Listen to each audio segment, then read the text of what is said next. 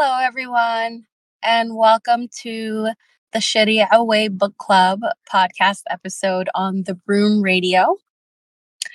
Um, we have been reading in the Sharia Away Hazrat Inayat Khan's The Mysticism of Sound and Music and have been jumping around a little bit, which has been fun for me personally. Um, and so last week, I believe we read chapter 12. This week, we're focusing on chapter 17 and in this book club container, I welcome us to discuss, talk about, hold space for, disagree with anything that came up in this chapter. I'll say for me, reading this book has been amazing. I also am probably going to switch up the formula once we finish this book. So stay tuned. Um, thank you for that, Lexi. And um, yeah, I'm looking forward to this. So in chapter 17, Chapter 17 is called The Effects of Sound on the Physical Body. And for those of us who are attending this container live, I want to just hold space and first see if there are any paragraphs, any sentences or phrases that um, occur in chapter 17 that you would like to kind of focus on, or maybe just talk about because you liked it a lot.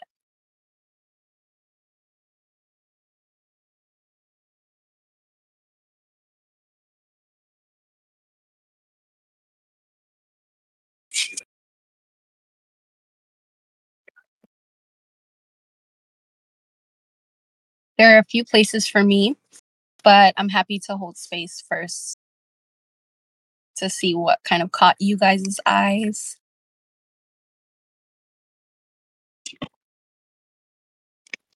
Yeah, I I have um a few parts. Uh, I don't have the book pulled up right now, the PDF, but I had scribbled some notes down while I listened to the uh read along. Oh, and um so there was one part where he was talking about like how like the ears are not like the only things that you can use to listen to music mm-hmm. and um i'm like you know we're thinking about like how you you can feel feel stuff in your body and um like sometimes like if i'm if i'm trying to like control the the timbre and the eq of of my bass like i'll i'll try to stand in front of the amp so i can like feel it in my body. Mm-hmm. And it's not like whether the the notes are right specifically, but just like the way it's the way it, the sound comes out, like mm-hmm. engineering the sound to feel a certain way. So I know if it hits my body and passes through, it's going. It's, the people out there are going to feel it as well. Yes. So that's something I kind of I'm conscious of, but like I wonder if it's like y'all ever y'all ever like hear with some other body part than your ears? Yes, Tiff. I love that question. Um, first of all, I love the example that you gave too, like just standing in front of the bass, because I'm sure the reverb like speaks to you like to your body in that specific way. And it's it's really interesting because I feel like the week leading up to this book club, I have had like a lot of like music syncs where I'm like listening to a song or like a song I haven't heard before and I'm like hearing it with my heart space instead mm-hmm. of just like focusing on the lyrics. So I feel like, yeah, that happens sometimes for me too. A lot of the times, actually. Yeah, yeah, that's pretty cool. Like the heart, like listening from your heart space. That's definitely uh, a, a good thing to try out because it's uh it's just a whole different experience like from what you from what you're listening to and like the the idea that like you know some of it like me myself personally sometimes I can't hear a beat and like not move to it. So like mm-hmm. I'm guessing my body can hear what's going on and wants to join in. Exactly that part. I love that. Cause I'm like, yeah, there is like even earlier I was listening to some music that was shared in the music thread. And I just was like moving. Like I was just driving my car. I'm like bopping my head, moving my shoulders. Cause I'm like, there's something to sound that like the body cannot resist. You know what I mean? Mm-hmm. And it's like it's so it's so infectious. So I'm really glad that like not only like we're talking about it, but I'm like, yeah, that feels like the perfect quote too. Like it's very very timely. to kind of like speak to that part in the book. Um, Yeah. I'm gonna read what Lexi said in the chat. Um, Lexi says, Yeah, I feel like sometimes I listen to things with my heart or womb space to discern things or feel in a different way. Ooh, I didn't even think about the womb space. Oh. What do y'all feel like is the is if there is a difference? Um, you guys feel like the music has a different effect on you if it does sort of speak to like maybe your womb space and then if it speaks to like your heart space like is there a difference and if there was what would that difference be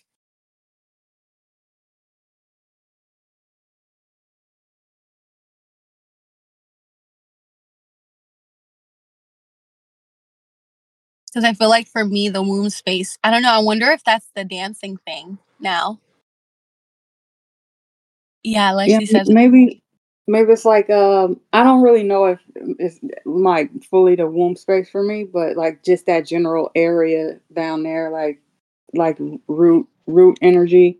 Like they Mhm. say you got the three major energy centers, root, head, and like heart. And like yeah, that's that uh that lower body feeling is it is different, like different from listening with your head or listening with your heart, I think for sure. And ah. it's kind of like you know taps into more grounding energy maybe.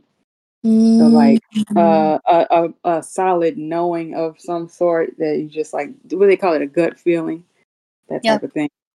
Mm, yeah. I love that too. Yeah. Wow because i'm also i'm thinking about like songs that have like strong bass you know and i feel like I have this routine where every morning I start off my morning with like meditating in my bed before I get up, drink some water, and then I like put on some music and start dancing or like just moving. Like sometimes it's not even like I have like a coordinated like dance, you know? I'm not like coming up with routines, but sometimes I'll just sway. And like even earlier today, I was doing like hip openers while I was listening to like house music because I'm like, yo, the house, you know, like there's a bass line in the in the in house music that really like bops and i feel like something about the music that i was listening to was like i need to get low on the ground and like yeah. Like lexi said i think womb is more ancestral definitely.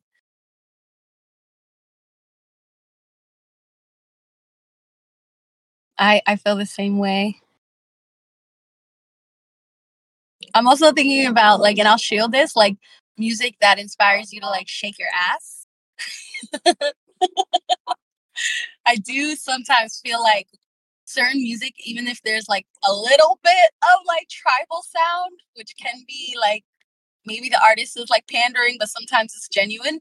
But I'm like sometimes when the, when the like there's like tribal drums, I'm like, oh my god, there's like something that comes over me, and I'm like, I know there are some lineages that um support like spirit possession through virtue of like sound and drumming and instruments, which isn't in the book, but I also feel like is key for us to speak about because I'm like, oh my gosh, like I've had that experience sometimes where I'm like, I just finished a week, like a long work week.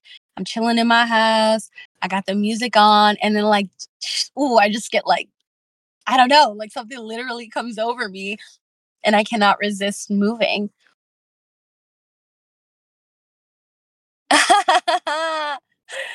Lexi says, um, like there have been a few times where I feel songs in the lower chakras and I wanted to dance and it felt cosmic or like a remembrance of some kind or shaking boobs. Yes. Oh my gosh. Ah, I'm so happy you spoke to that, Lexi. Yes. yeah that that for me is like i don't i don't really move like the the bottom half as much but i feel like it's connected to the whole external body like whatever makes you want to move, move something like like it's all that that lower space energy like Cause, cause, like for the for the past month or so, I just like wake up in the morning with with this song. It's time for the percolator stuck in my head, and that's like a house beat kind of. And and I just start like moving my whole chest like from the rib cage up and down. Like it's time for the percolator, like up and down, like, and it just gets me going. But I feel like that, like low key, it could be chakra related. Like I, am trying to get my my uh, solar plexus going so I can take on the world or something. You know. Oh my gosh, yeah, Tiff. Cause I'm like, yeah, like even just hearing you and Lexi speak to it, I'm like, yeah, they're like whole dances that are like committed to like shaking the upper body, not necessarily like the head, but that chest and solar plexus area. Like, um, sometimes I'll watch like belly dancers, like, um, if they come up like on my YouTube or like TikTok, and I'll real I'll see like that a lot of their movements are like in the arms, like in the chest, um, you know, doing that like chest shimmy is like how I can describe it. I feel like is is definitely part and parcel of, of like getting like just waking up even those centers. Oh my god, and I had shared, which I'll share later if I can find it. I had shared and reposted this video on my Instagram story of of this woman doing a traditional like cultural dance from Somalia and like without getting into all the details about what the dance is but there's a part in the dance where she literally gets on all fours and like is shimmying towards the ground. So it's like her heart is literally facing the ground. And I'm like, oh my God, something about watching it just absolutely blew my mind. I was like, yo, she is connected to the earth right now. Yes, Lexi, I posted it on my story and I just thought it was so funny. Like, first of all, because she was totally like engrossed, that she was probably like possessed by the music, but also just like watching her do that, I it just change my framework about how like yeah like there's like ass shaking music and then there's yeah the music that enlightens or like open opens up like other energy centers um and inspires you to like move in a different way. There's even like neck dancing um in some cultures that i'm like really familiar with so i'm like yeah if Hazrat Inayat Khan was in this container right now, we would have a couple things to tell him about the physical effect of music and sound on the body. I'll tell you that much. Dang.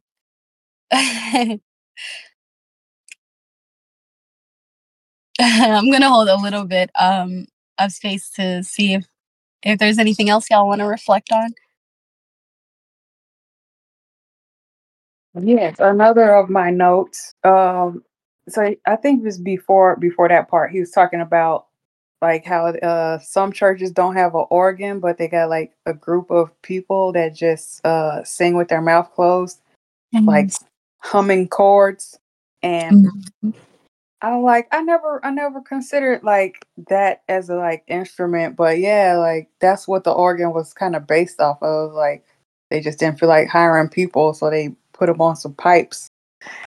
so then, like, I was thinking about like how does that show up in my in my reflection of music? And I know like in the in the church and stuff, like some of the churches they'll have an organ, but if there's no organist, they just do everything a cappella, and like mm-hmm. everybody's humming humming along together, and it does produce like a certain feeling because it's like all the sounds coming from inside, like you're not really projecting so mm. like the, it's just like vibrating through your nostrils and face and chest area. So then like if you just hear that, you kind of connect to like how that like I think I think like you can connect more to music once you know like how it's made.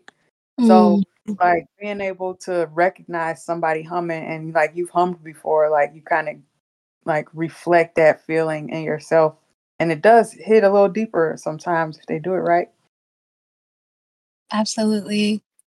Yeah, man. I feel like that was one of my favorite parts of this chapter as well. That I'm like, first of all, I didn't even know that the organ was modeled after people just humming.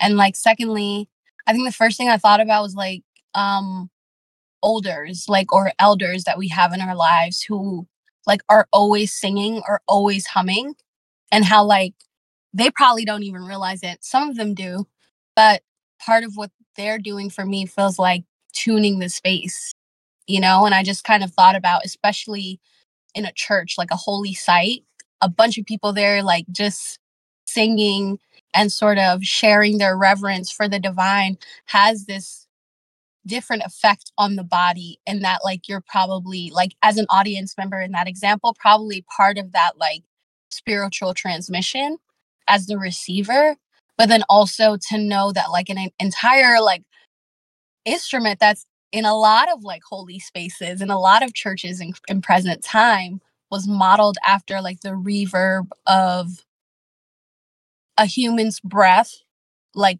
reverbing through their body is kind of it's kind of next level for me like you know and i've i think i've heard that before that a lot of musical instruments are modeled after some sort of interplay of of either like musicians understanding more about the human anatomy through music or singing and or just like modeling after um the way that sound interacts with the humans um human body and especially the bones of the body.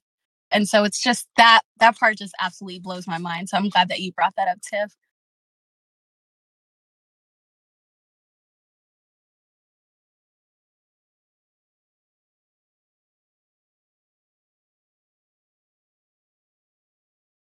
Oh my gosh, yes. And before I read Lexi's comment, Tiff says the various violins and violas look like a body. Quite literally. Oh my gosh. That gives me like a lot of cause for pause to like appreciate I think how deep this relationship with sound and the body and intuition actually goes.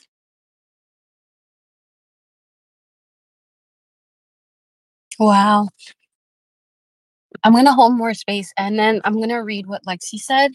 Um, Lexi says, I guess I can name that when it comes to music and the body, I've been generally curious about number one, cosmic versus non cosmic possession.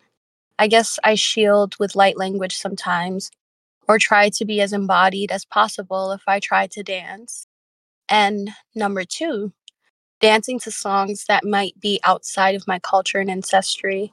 I hope to honor those songs and ancestry if I dance to anything as a practice for joy or as a practice or for joy, etc. Hmm. Thank you for saying that, Lexi. Yeah, and I think that I think hmm.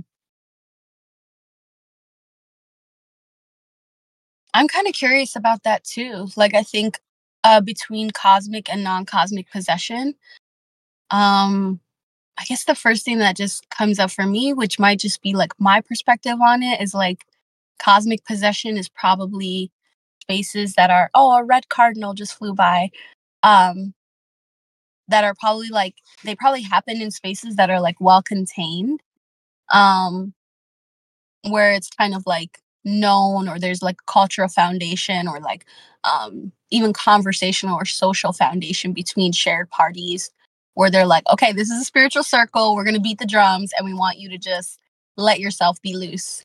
Um and then like non-cosmic possession which for some reason i feel like i know i feel like some of us have examples of what that's like so it's not that i don't want to speak to it i just don't i guess want to bring it into this particular container um yeah like being possessed in non-cosmic ways i think is actually more common um but yeah and then the second thing that you spoke to is dancing to songs that might be outside one's culture and ancestry and i i can't I've, of course i can't speak for like all cultures and of course i can't speak to all ancestry um and i i just i feel like for my ancestors and my lineages i'm like if a sound brings you joy then it's meant for you to like enjoy.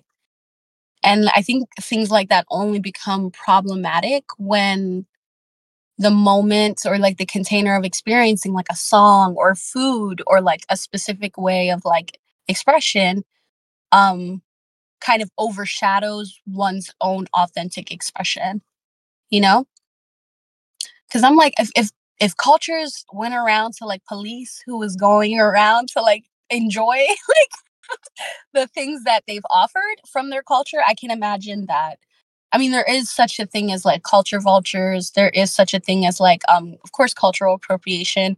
But I also feel like a like somebody enjoying like a rap song, um, mindfully and like understanding, like even just with their body, that like where the music comes from, or like somebody appreciating like Hindu music and they're not familiar with that part of the world or any Eastern sort of uh, cultural foundation.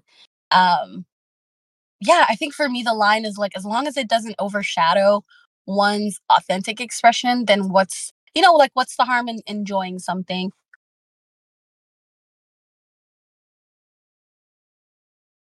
Oh, that's a good question, Tiff. Um, oh yeah, thank you for reflecting, Lexi. Lexi says, yes, that makes sense. Um, so Tiff says, I'm wondering how one would define and categorize a possession as cosmic or not.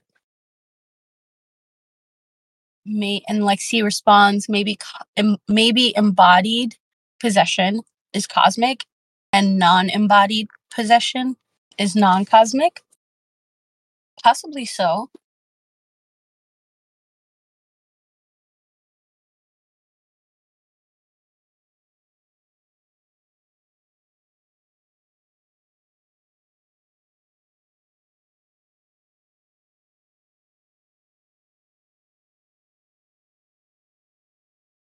and Lexi says maybe also the latter of non-embodied possession is like when people twerk and are not embodied to give concrete examples.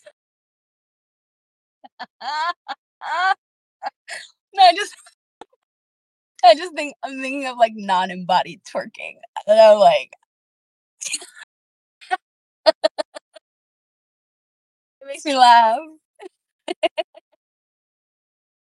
Yeah, I feel like like I'm like, how does how does that how does that like look maybe or I'm trying to imagine like when I when I get when the beat takes over me, am I embodied or not? Like maybe if if I like put a purpose into it, maybe that's when the embodiment comes in. I don't know.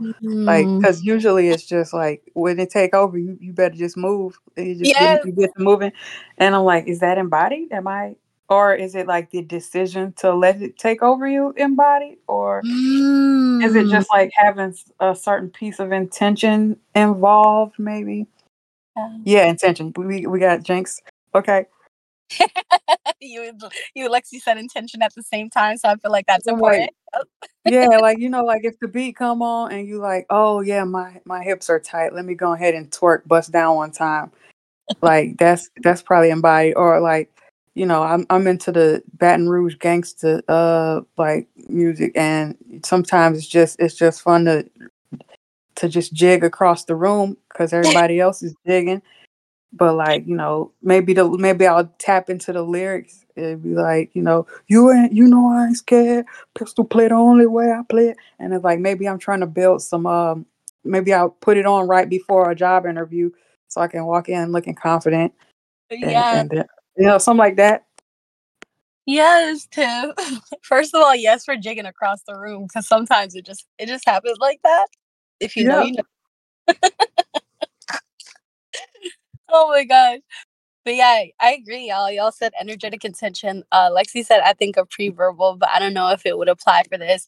Yeah, and I'm glad Tip that you brought in those different layers of context because it's like at what moment does something become embodied? Like when the intention is behind it, or when you allow your body, or when you kind of like notice that it has like a parallel use, kind of like you said, like oh my my hips are stiff, they dancing at the party, so this is perfect. This like two for one, you know.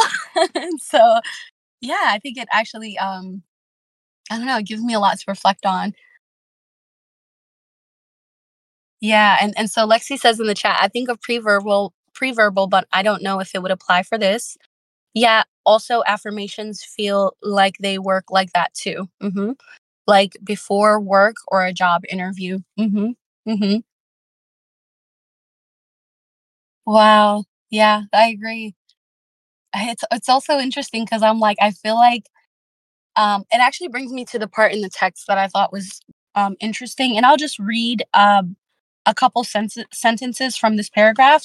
If you're following along in the text, it's uh, paragraph one, two, three, four, five, six. I should number my paragraphs before I hop on. Seven, eight, nine. Paragraph nine.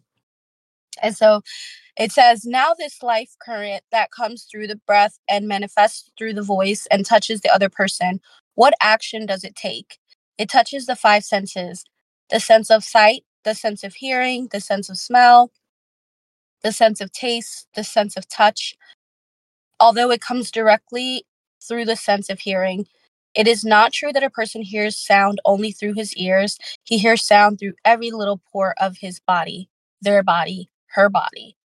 It permeates their whole being, and according to its particular influence, it either slows the rhythm or quickens the rhythm of the blood circulation. It either wakens the nervous system or soothes it. It arouses a person to higher passions or it calms them by bringing them peace. I guess I'm reading the whole paragraph. In accordance with with the sound and its influence, a certain according in accordance with the sound and its influence, a certain effect is produced.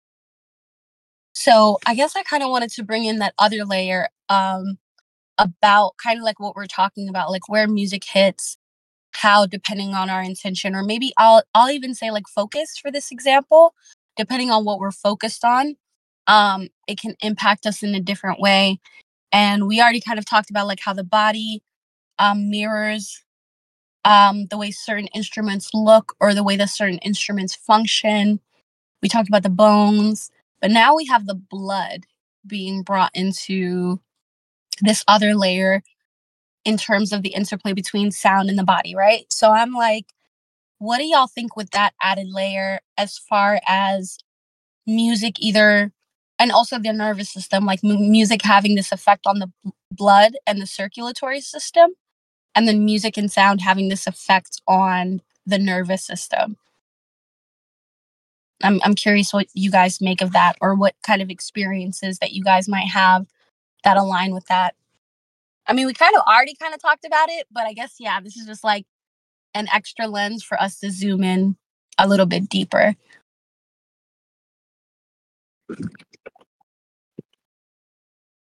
I think I would say like if I was if I don't let myself move to the music, like sometimes I'll listen to something as a meditation and just like try not to move and just like gauge my feelings.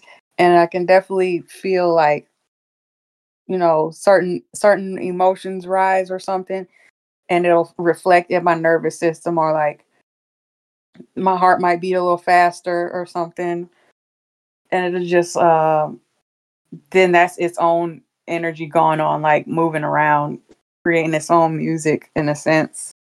Mm-hmm. Mm-hmm. Definitely. Yeah, and Lexi just jinx, jinx in the chat with you. She said, I noticed some songs can either be grounding or accelerate my heart rate even when I'm not physically moving. Yeah. I noticed the same thing too, y'all.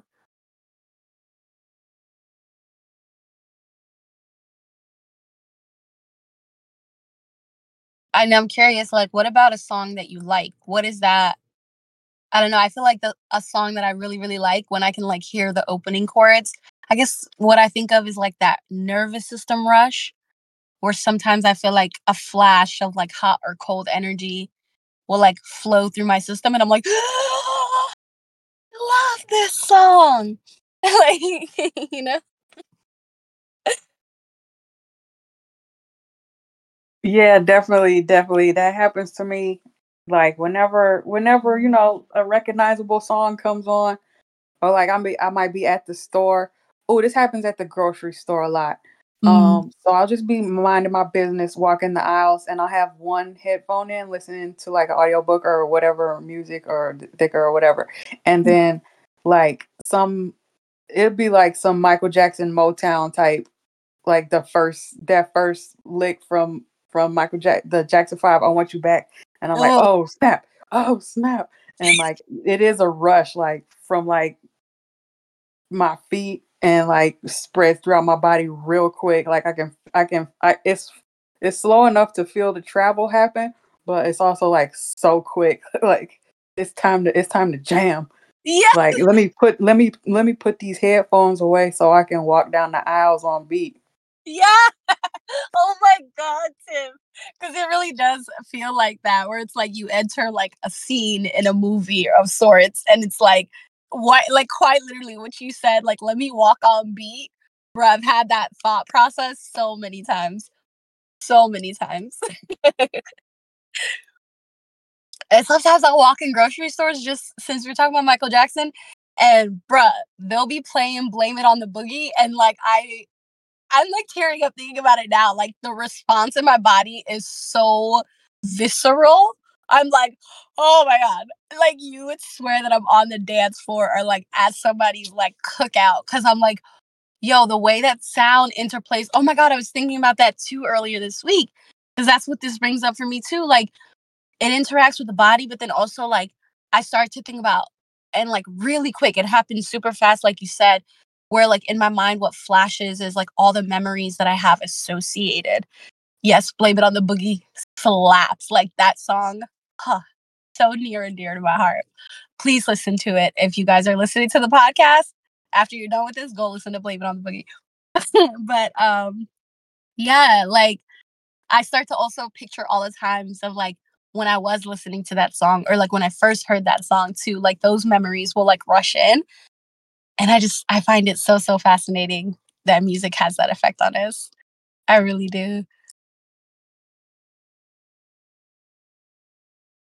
Um, so I'm gonna also read what Lexi said in the chat. Um, also in the past, Lexi says, growing up, a lot lots of songs would make me disassociate, and I would associate that with nervous system dysregulation. Definitely. Yes, there yeah, and so on the opposite end of the spectrum, there's also those experiences as well, where I also have like a record of songs, let's say in my memory or or sounds that bring on what I call the disassociation. Cause I'm like, I can literally feel it where it's like something is eclipsing my awareness. And I'm like, not only am I not here, like I couldn't be here if I wanted to. And it's not even because I dislike the song, but sometimes ugh, I'm just now I'm also thinking about the times I worked in retail where they would just like have music blasting and I'm just like this this does nothing for my nervous system. In fact, it makes me hate being here even more.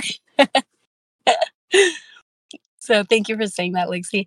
Um, Tiff says time for a montage. Oh yes. Oh, I love a montage. so um Lexi also says in the chat, that reminds me, in the mall too, like in the fitting rooms when some songs come on, I feel like I'm in those coming of age movies or something. Maybe because of a collective egregore of collective egregores, laugh my ass off. come on. Same. I don't like uh, loud stores, and sometimes they are dark too. Mm-hmm. That's so interesting too. That like a lot of us have that it seems like a core. It might be an egregore because I'm like people be like core memories, but I'm like it's a core egregore. and I'm like, yeah. I wonder. I wonder why a lot of us have that like montage vibe because I'll have that experience sometimes too with certain music. Um, if I like it, you know, if I walk in someplace and I have my headphones in, usually I can like tune the music so I can feel like I'm in a movie. But then sometimes, yeah, certain songs in stores can elicit that, like where I'm like trying on clothes and I'm like, bam, bam, like, but it's so weird. It's so weird how that like, uh, maybe it's a main character egregore. It's like I'm the I'm the star yeah. the show. yeah, definitely a main character. It's that it's that feeling like like okay, you've seen it before. Like oh, growing up, you watch these movies, and there's always a montage of something. Like when my when my bro when we were when I was little, my brother said, "I wish I wish I could make my life a montage because like and in the course of like three minutes, somebody is like becoming a superstar or like a a, star, a top notch athlete eh, because they did a bunch of push ups and stuff while Eye of the Tiger was playing. And now I'm like, yo, I've been thinking about that for a long time. And I might I might go into that later, but also like going back to what y'all are saying about like sometimes the music makes you feel like you're in the movie and like it's like, yeah, I'm doing it, I'm doing great things now because the song is great. But other times, like it can make you feel like like that weird dystopian feeling of like like this is this is like dark, but for some reason there's cheerful music playing. And it goes both ways. It does. Tiff, uh, literally, I'll have those moments too where I'm like, yeah, I'm in a dystopian capitalist wasteland and they're playing like Blame It on the Boogie right now. like, what? well, yeah, when you gotta work, when you gotta work like a Black Friday shift and, and oh.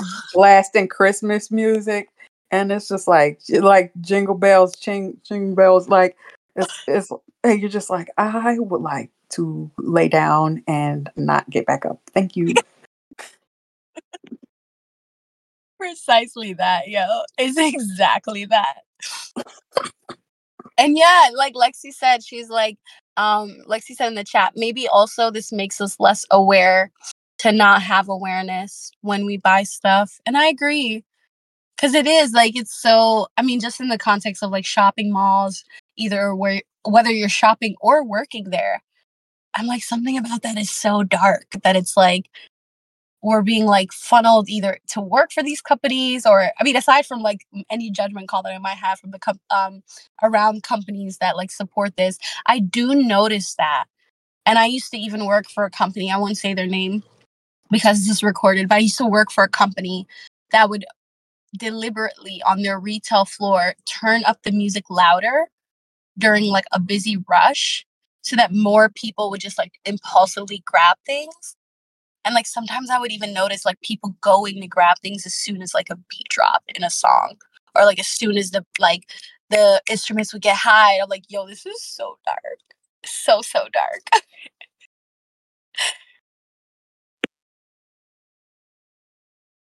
Oh, Lexi, I'm gonna read what Lexi said in the chat. Also, I feel like it creates ruptures in experiences or maybe ruptures in quote space times in our bodies when songs can make things like body images, body image issues, or distortions worse.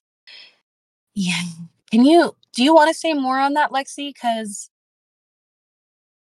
I yeah, and I'm glad that we're kind of like talking about this polarity, right? Because I feel like chapter 17 is so I would say like beautifully woven even even regarding how like there there is this like effect on on our bodies and our in our experiences too with, uh, regarding the music and sound we listen to. And then i also feel like what we're talking about is like this really down to earth like modern day context that helps us see like yeah like these are times where music is super helpful and also this is like when music and sound can take on a more disintegrative shape and yeah kind of like either highlight or exemplify like how kind of disconnected our reality is sometimes just the same way that i think music can be one of those things that actually brings people and voices and social stratospheres together so i'm i'm really happy that we're like kind of walking this this fine line together because i don't think it's just one or the other so um, yeah, thank y'all for bringing this up. I'm to read uh, what Lexi said. I feel like it can be connected to this. Oh, the comment that Lexi had made earlier about shopping malls and being in the fitting room, for example, or maybe what one sees in movies and not looking like those main characters. Quote, the ideal white woman archetype, maybe? I don't know. I'm only laughing because I'm like, it's so specific. You're not off, but yeah, it that is yeah. Yeah, and I also think about that too. Like there are some um I guess I'll say in my experiences, especially when I was like um quite literally coming of age and I wasn't in a movie, like I was just like living this real deal life. I like there were songs that were um tuned to a particular like frequency and i would i would even say tuned to kind of gather my awareness in specific parts of my body. And then like there's also music videos. So i feel like there's this whole reality. Um there's a lot of concerted effort to like tailor music in a specific way and our experience with music in a particular way to where like it can exemplify certain things like insecurities or like make you i know a lot of like modern music, especially made by like women and femme folk right now, is all about like reclaiming the like I would call it just this is my personal read, like the bad bitch archetype. You know, because I feel like it's also like it's interesting because I feel like artists um subvert a lot of identities on purpose so that they can kind of like um I think at least transmit these like um space-time realities through their music. And so I feel like in current time with a lot of the mu- music arch- archetypes that are like present and like circulating in our current in our current time can can really like polarize you in one in one way or another either for better or for worse. Um so yeah i'm gonna also read what tiff said in the comment. When you go to uh in the chat i mean um and tiff writes when you go to pose cheerfully in the mirror but realize you look clapped i quit trying on clothes for a while. Yo. Yo yeah. Same i was actually literally just talking to some people before i got on um this book club to like I, I was just kind of like sharing my personal um kind of like journey with that. And i think one thing that i was sharing with them was like how um during the pandemic and when a lot of people weren't going outside i was just like in the house like wearing like a lot of like traditional like cultural dresses that from the outside looking in they just look like muumuus basically and so like i was like wearing muumuus for like a year and a half straight. Even when i was like working i would throw like a cardigan on one really like patterned one and you know my my um administrative staff was none none the wiser y'all. And um how like when things started changing as far as like the world went and like my personal world in relation to the world i was like okay time to start like you know like going outside. And i felt like i quite literally could not dress like i felt like i had lost like my sense of not only like fashion but like my sense of fashion in relation to like my body. Whereas like oh my god i don't even know how to dress my body anymore. You know? And i know we kind of deviated from like sound and music a little bit but it's cool. Um but yeah i'm so glad that you brought that up tiff because i'm like there was a huge gap for me that was created between like my sense of fashion my sense of like dressing to adorn my body and then not saying that muumuus make you lose that because there's also a lot of social discourse about how like muumuus are kind of like the reason why like our grandparents got laid. So I'm just uh, kind of speaking to like what we're what's in the container right now, which feels like a little bit of I'll say it and shield it body dysmorphia in influenced by like the sound um and the music and the cultural landscape that that sound and that music is is co-created in. So I'm really happy that we're we're talking about this. Yeah, I feel a I lot think sing- Sorry. Tiff, go on. My bad.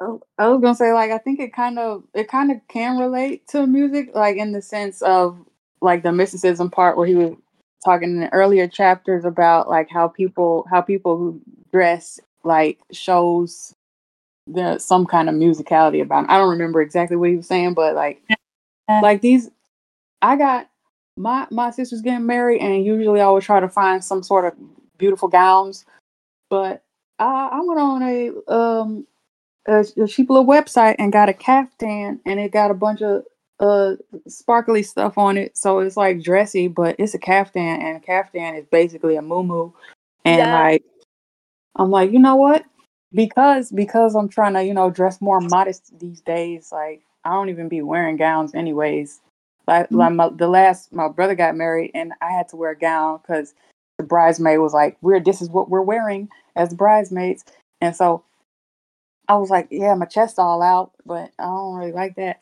Um, but I looked, I looked good. I did look good, but like that's not my style, so I wasn't really embodying it. I was just like, oh Mm. gosh, I hope this uh this double sided tape act right. But like now, I'm about to be pulling up with this essentially like uh rhinestone muumuu on, and I'm gonna just you know be comfortable, and it's gonna show because it's like a really nice color, and like I like I'm gonna be feeling right, and so the vibe's gonna be right, and so like that kind of is a thing. And for like when when when I'm like at the at the store trying on clothes, like they probably not those clothes probably wasn't made for my body type. Nine times out of ten, it's not gonna be long enough because I'm a jolly green giant, and like I'm just like, oh man, I thought these pants were gonna be so cool, but I look like a weirdo because they only come to like mid ankle calf. Yeah. And like now I gotta think about what kind of shoes I'm gonna wear. They were supposed to cover my shoes a bit but nope. So it's like every it, everything is like a disappointment in that, and then the music, the the the cheerful like '70s bop that you usually do a a clothing montage to is just not hitting. Like it's not uh, it's not adding to the wonder splendor of the moment at all. Mm. That's so real, bro. The splendor of the moment. Yes. Uh, oh my God. I didn't even, I do feel like it relates. Yeah, you're so right. And thank you for sharing that example because I do feel like it's, I've experienced that like dressing room disappointment too. And I'm like, bro, none of these clothes are made for my body type.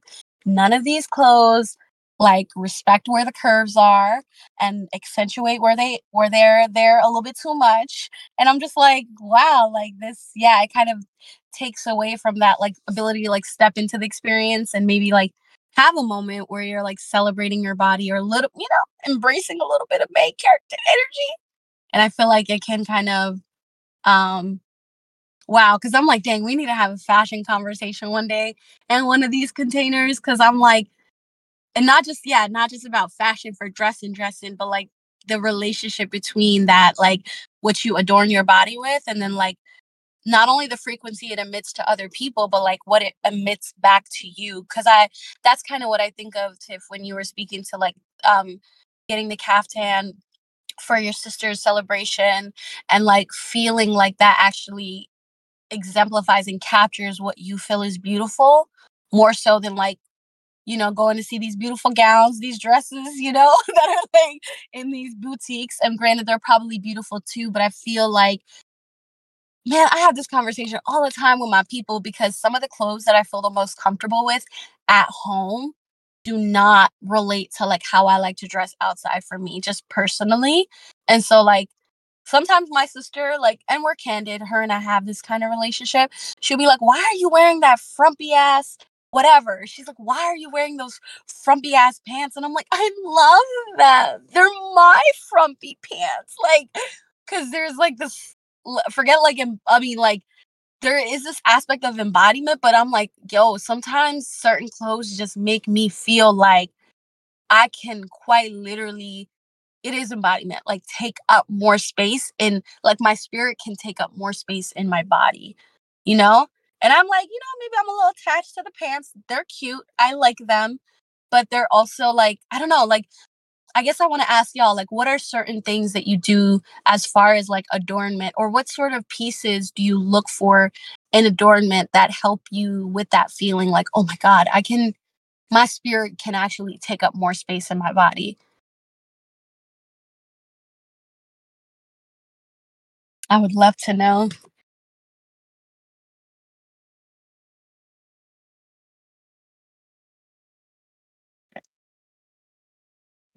I like I like uh like overalls, like a good one piece, a onesie, like this caftan that I got. It's, it's just long. It's gonna cover. It's like a one cover my whole body. It's like something simple, but still, you know, uh, I don't know, fashionable in a sense. I don't know what that means. I don't understand fashion at all, but like, just like to feel like comfortable Cause I got I got a sensory issue. So like I used to wear tight clothes, but like now it gives me the it gives me the heebie jeebies if if mm-hmm. like my pants are too tight or something or like if there's any unnecessary pressure on my body, I'm like mm-hmm. I can't. I it it's gotta it's gotta feel comfortable. It's gotta be cool. If I if I start to sweat, it oh can't be God. rubbing on me the wrong way. Like then yes. I'm just like pulling the shirt off myself all the time.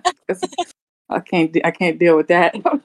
so it's like it's mostly like the feel. Like if if it feels like I, I put on some clothing and I'm not naked, and then when I look in the mirror, if the silhouette is if I look like you know some kind of distinguished human being of sorts, don't don't matter what the culture is. It's like I could probably I could probably be okay. And then the color gotta be a like a nice bold color, like a good a good hefty purple. That always gets me going.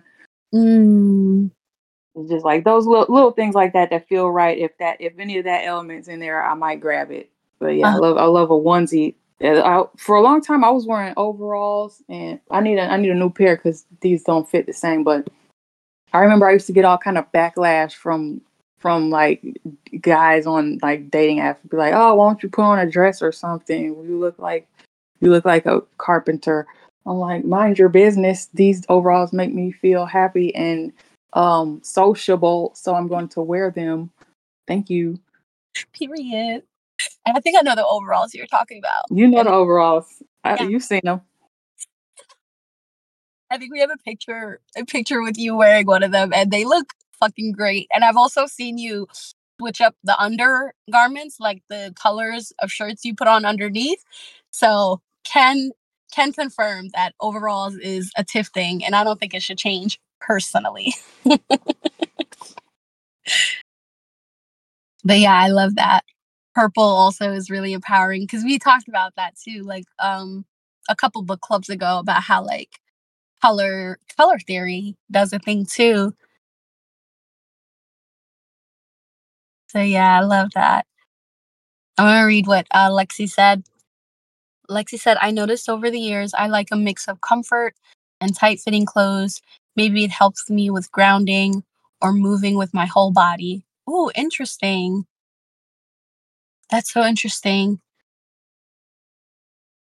Are there any like colors or like parts of an outfit that like I like I know for like some of my friends, cardigans are big for them like or some sort of sweater wherever they go because I think it is like one of my friends actually said that where she's like I actually feel protected when I have like a sweater on um and it I don't think it has much to do with modesty with her.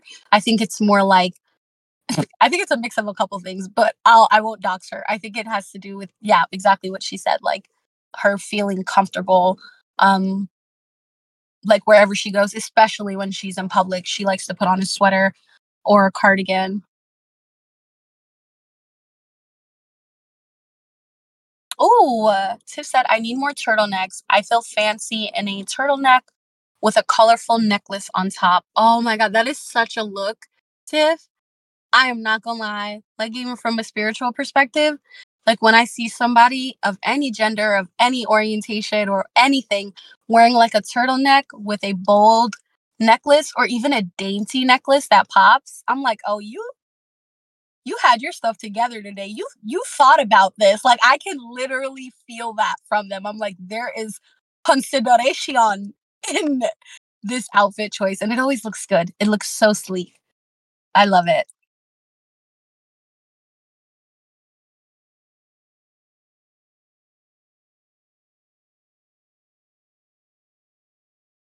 Ooh, Lexi said, as an example, I remember I would wear leggings and a long, comforting shirt when I used to go to the gym, and I felt like it helped me with posture and getting certain lifting movements right. Ah, Shay. Yeah, Lexi, I've had um certain leggings that have that feature built into them too, where they're like posture adjusting or posture supportive. Um, and honestly, there's literally no more to me, le- to me at least, like no more comfortable no more of a comfortable outfit than like a long, big baggy t-shirt and leggings. I'm like, yes, set me up. Cause yeah, that's a vibe. I feel like for me lately, what I've been really into, and I know this is, is a fashion um kind of thing, is like baby t-shirts or like crop t-shirts and big baggy pants. I just love that vibe. Like I haven't had the opportunity to put together some pieces or mix and match pieces to wear it outdoors. But I'll like run some quick errands, like if I'm going to the grocery store, just putting gas in my car, or just going to do like pickup from a grocery store. I'm like, I'll put it on and I'm like, I literally feel so not only just like beautiful, I'm like, I feel bad. Like, I feel bad. Like, and then the color of like the sweats, if they're like a bold color, like like something like emerald, whether it's like emerald purple or like or a royal purple or like a royal green. I'm like, yeah, yo, I'm feeling myself.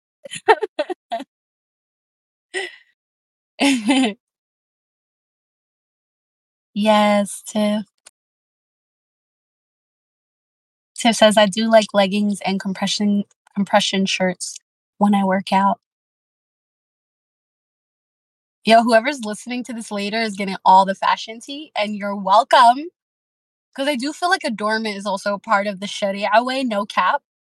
Like, no cap. I feel like adornment and beauty is so um tied to um some of the lineages that are being supported by this way. So, uh, like seriously, egregores be gone. My mom just got a whole box shipment from her niece of like dresses and hijabs and like um literally halal adornments. And like my mom, that's why I was late to this call a little bit because she was like modeling for me. She's like, boom, boom. She was like walking down the hallway and like all the different colors. I was like, they look so good on you. Or like going back and forth. But I'm like, yeah, it's funny, especially I do want to speak to like modesty for some reason. It feels like it's in the container that I'm like, there is a little bit of conflation with like modesty having to just, I feel like sometimes people think modest has to mean like gray, beige, white, Kim Kardashian house aesthetic, you know, like this minimalism. And I have nothing against minimalism. I think there's a time and place for everything. But I also feel like the conflation with like halal or modest dress, especially for femme or woman bodied folk, has to be like frumpy or like has to like take away from one's features. And I thought that for a long time too, just because of the mainstream sort of influx of projections on the Muslim uh, on the Muslim way and also like different cultures that keep the Muslim way.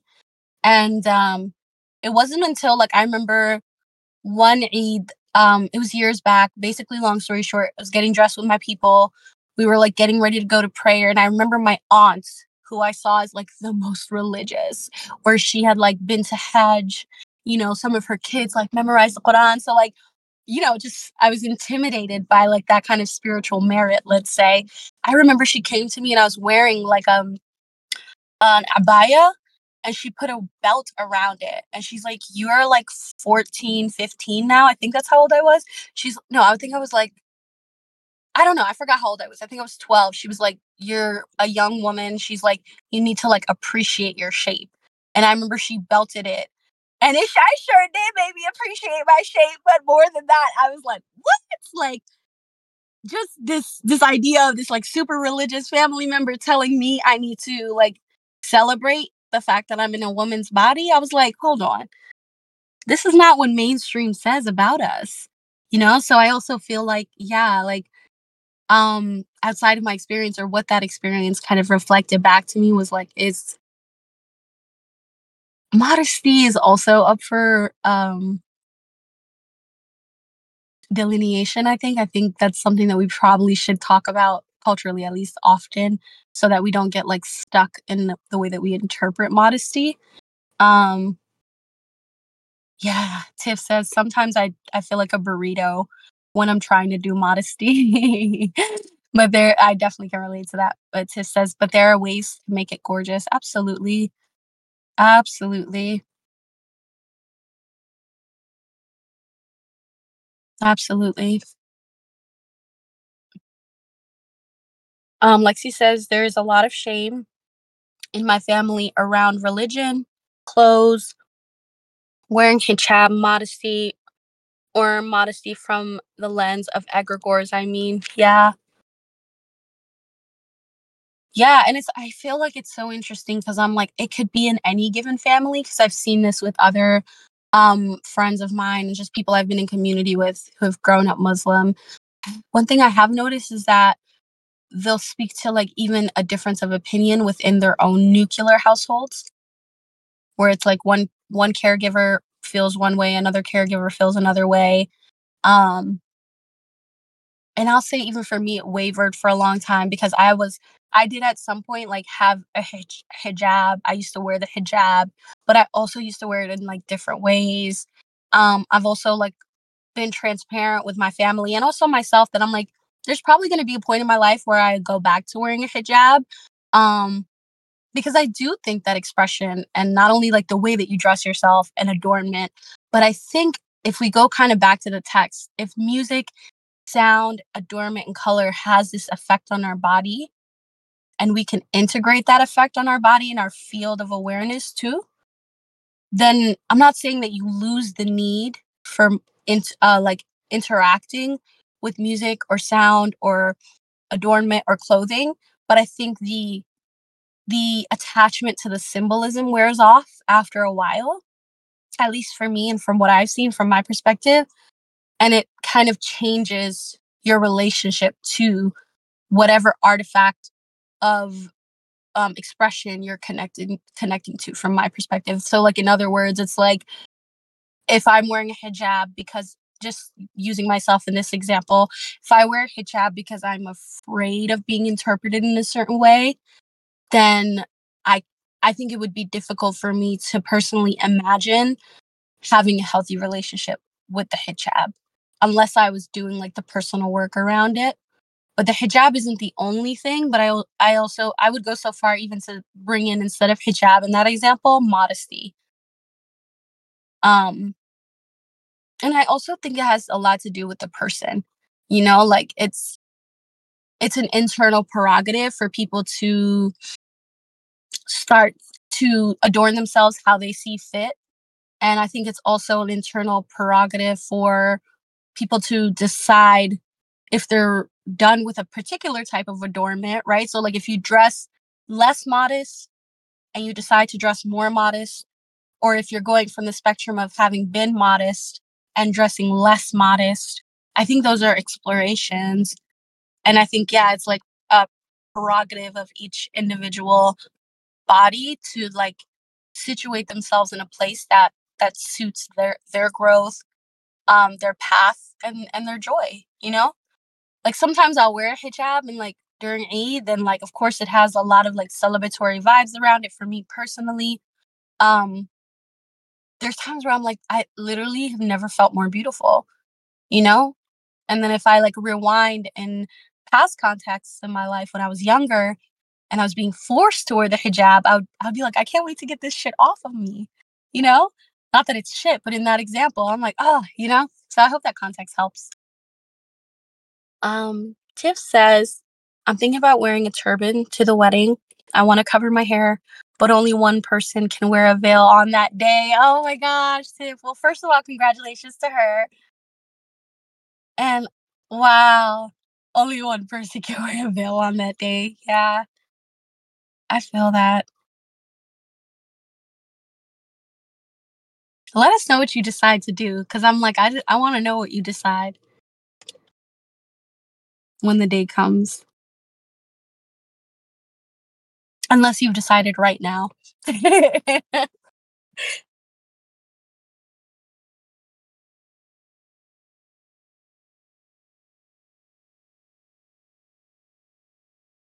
Yeah, yeah, I think Imma do that 'cause, uh, I was I was gonna, like I'm probably gonna still, like, get my hair done and everything, but I'm like, "Yeah, maybe maybe cause like, I'm trying to I'm trying to practice, get ready for Ramadan, so I'm, like, making making more Islamic decisions these days, and I'm like, I probably should if we're gonna be at the at the party free mixing, I might as well cover my hair up in front of the boys.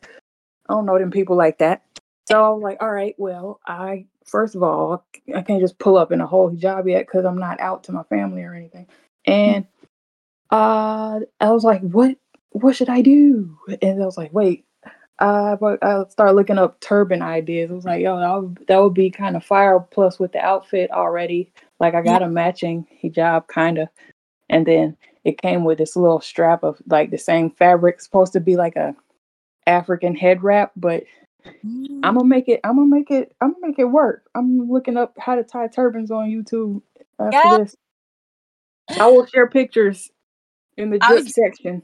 I was just gonna say, I'm like, I wanna see what it looks like because I also can imagine too, like, the style of the dress you described plus the turban, I'm like, it feels like it's going to jump for me personally.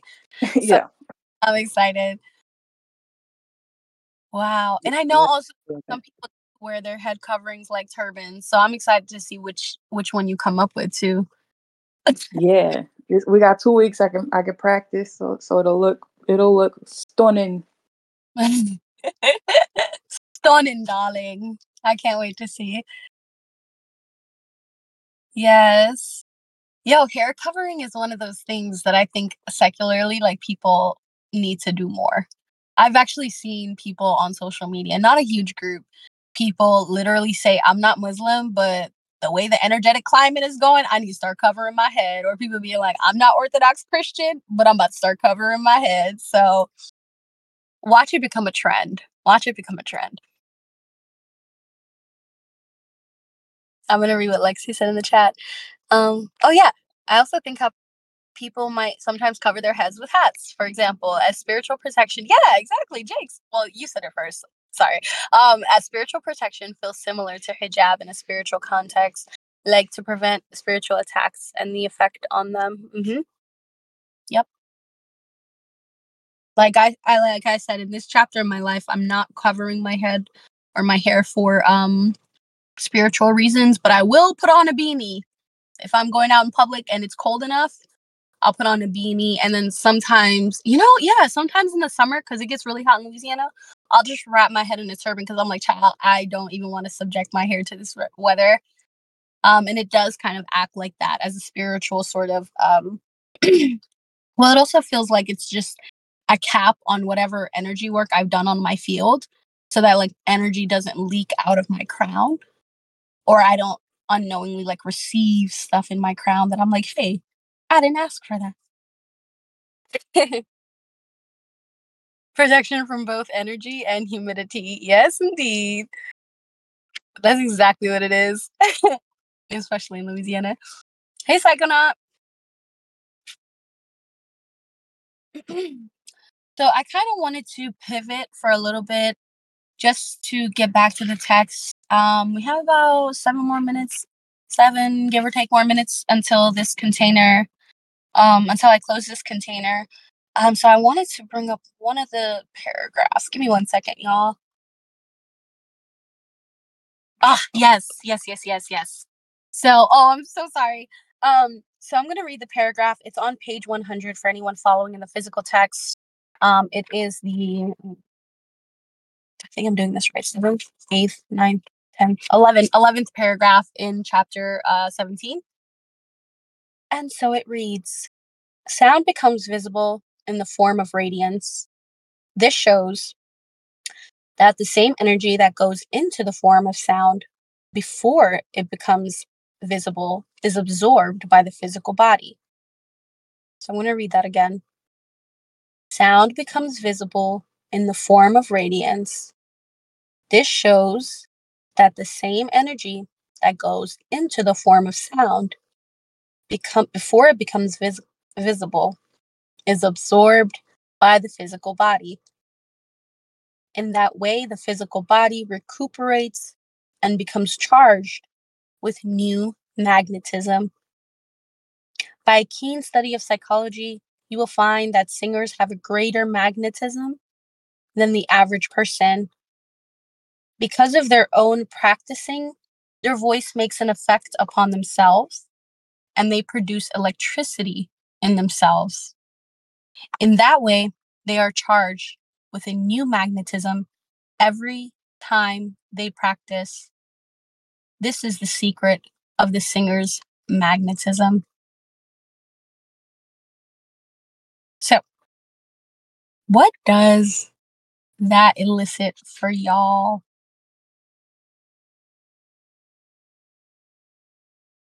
Or this idea of cultivating magnetism through sound?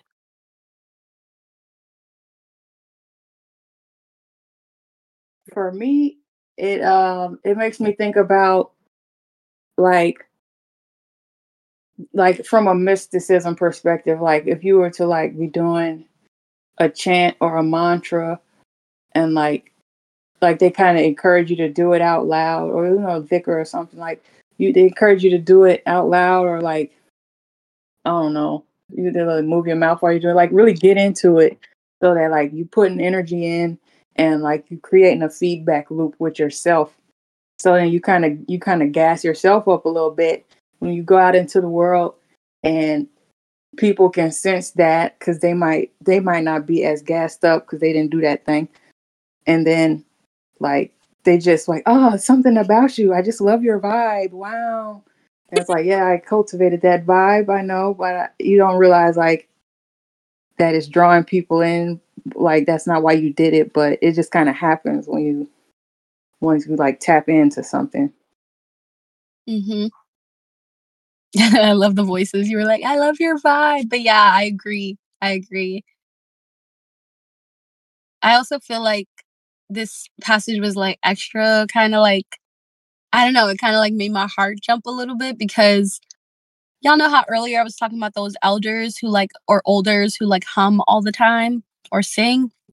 I I am that older. I am that person as I grow older and I have come to realize that it does actually again like like you said tiff it's not like i'm trying to it's not like like that's the effect that i want to create but sometimes i'm like it's insane what the field that one builds by like cultivating that magnetism can like elicit from other people but also like elicit within one's own self.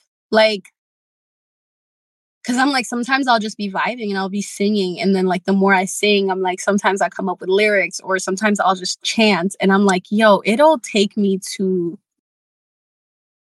new levels I'll just say without anchoring too much into the container. But I do agree I feel like it can be very honestly personally sometimes other than being like uh, like an energy worker my dream job would be to be a singer so that I could like spend almost all this maddening almost a maddening amount of time cultivating my my fields um but i've also found so many like beautiful ways to do that through like energy and practitioner work. But i'm like yeah no the, the voice can be part of like co-creating your reality i believe.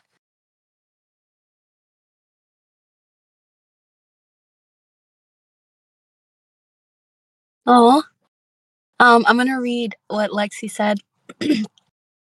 Maybe not completely related, but it reminds me of how people with more crystalline bodies, and especially hearts, have different, more crystalline voices. Their voices are usually beautiful and or soothing to the soul, in my opinion and my experience. When you say crystalline bodies, uh, Lexi, for those who might not know what that is, what do you mean? Just so that uh, folks can fill in the gaps. Um, and Agora says there are a lot of studies on stuff like this too, which includes stuff like reduction of stress, but can reach as have what wait, hold on. I my brain's doing a thing. I'm gonna reread this. There are a lot of studies on stuff like this too. too, which includes stuff like reduction of stress, as far as it's okay. but reach as far as have improved memory and cardiovascular health. Yes, I agree. and uh, there's a little typo from Agora, and I'm already forgiving him because I already knew he had COVID, so it's okay. and Lexi, uh, to answer her, well, to answer the question I posed to Lexi about crystallinity, she says that it relates to being more healed Oh, sorry, on my neighbor. I got distracted, but yeah. Um, more healed and more authentic life force in one's body. Yeah. I also agree too with what you said, Agora. And it uh, does make me think about like sound therapy, music therapy, music as a healing tool, music as a as a tool to restore like cellular turnover rates um, music to improve like brain health, memory, brain function, memory, and overall brain health. Cardiovascular health is really huge too. Um, I think at some point in this text it mentioned how um, one of the Maharaj Mah- Maharajas, which is like a leader in the Hindu traditions. He was the Maharaja of Baroda. Um, found out about the science of healing of, of the sound, the ability of sound to heal the body, and he um, thought to introduce music into the hospitals. Though in this example, the singers really never like tune themselves to that wisdom, where they were ever like fully aware that like their sound had an effect on the body. So he ended up having to close that whole ordeal. But it does make me think about how there's like a, in current time a resurgence of people being like, oh, you know that like you can try this holistic outlet, and the holistic outlet ends up being like sound or music therapy. Um, not just in social emotional therapy, but also like physi- physiological and um, restorative to the atomic structure of the body.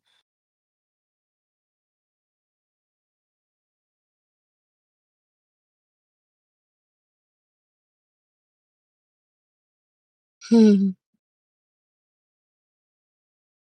Wow, this chapter was really, really full, you guys. I'm like, yeah, let me ask y'all what are some closing reflections or maybe just reflections that are on your heart about just what we've been talking about in general today? Because I would love to hold space for it.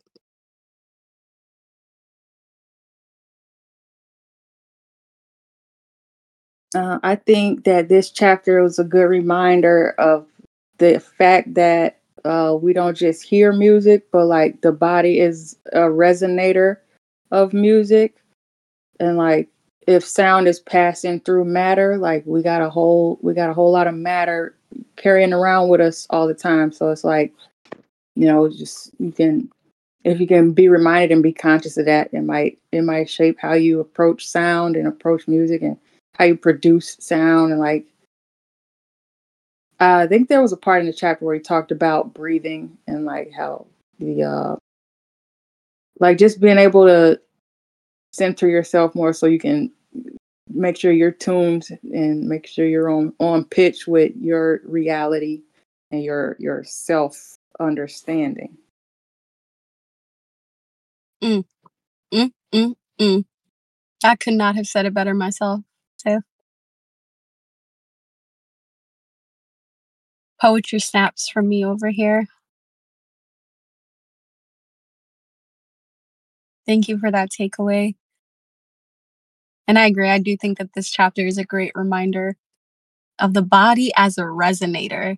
Can someone please remember that quote? Because I'm going to write it down later. I feel like that should be the name of this podcast episode The Body as a Resonator. Or maybe fashion. I don't know. We'll talk about it, Lexi. well, yeah. Yes, thank you, Tiff. Uh, screenshot this. He sent that at one, two, three, four. Ashe.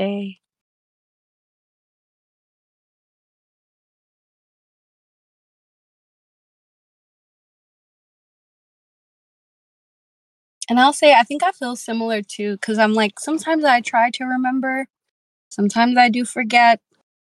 But I think that the body as a resonator is probably going to be my largest takeaway from from our conversation today.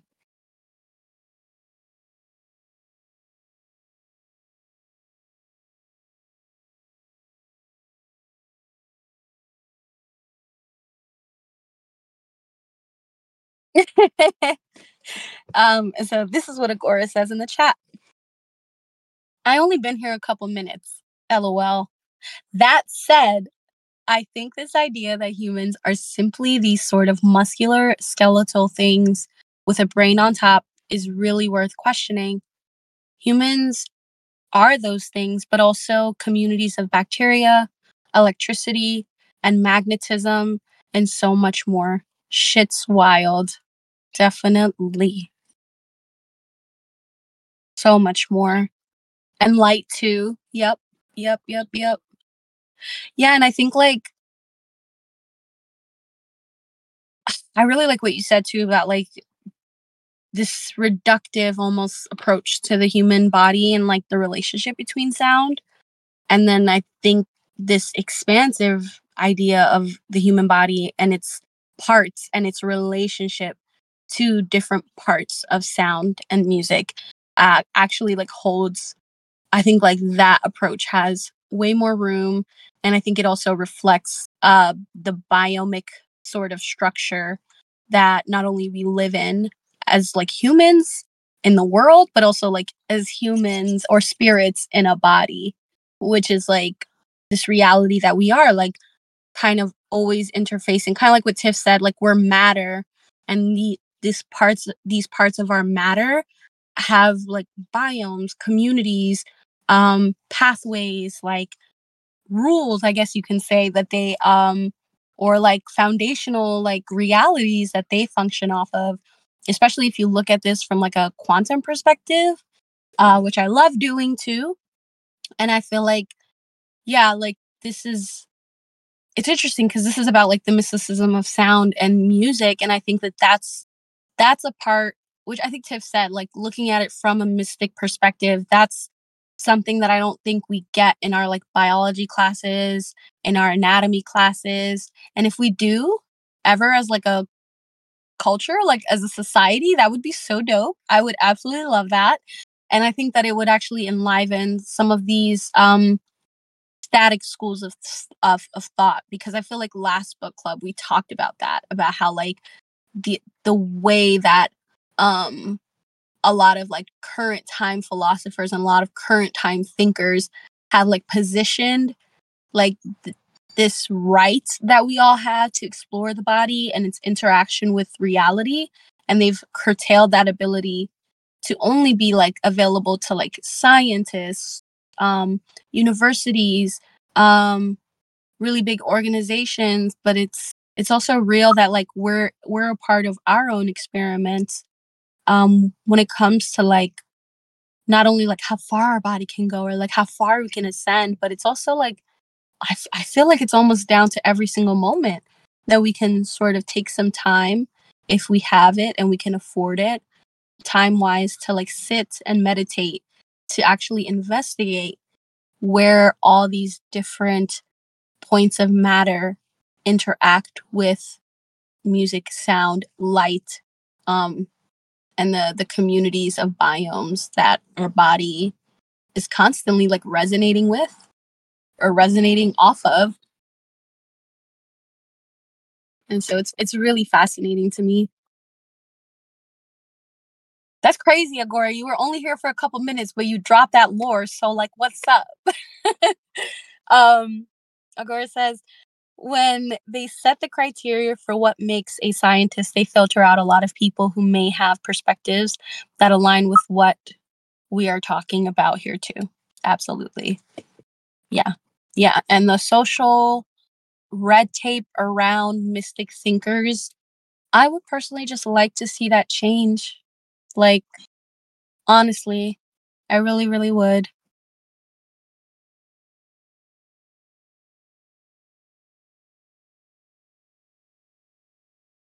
So, you guys, I wanted to say thank you again for being here. Those of you all who are here live and have been containing this conversation, bringing life to it, I really appreciate y'all. For those of you all listening asynchronously, thank you so much for just journeying with me and my psychobabble a little bit, but also some of my like really well-rounded doses. Um, let's see, let's see. I think the next week we're gonna go straight into the following chapter, which emphasizes more of the voice. So I'm hoping, um, which is, is literally titled The Voice, so no mystery there. I'm hoping that we can maybe um, get more into the breath kind of conversation. I think Tiff, you kind of surfaced it in this container, but I would love to spend more time on that. We spent some time talking about fashion in here, um, adornment, musical effects in the social world, which I think is super important. Um, so yeah, I would love to see y'all here next week. Every wait, when does this happen? Every Saturday at 11 a.m. Louisiana time. This book club is happening in the Broom Radio. and I'll be recording it for the Broom podcast. So catch me where you can. And thank y'all. Bye, Craig.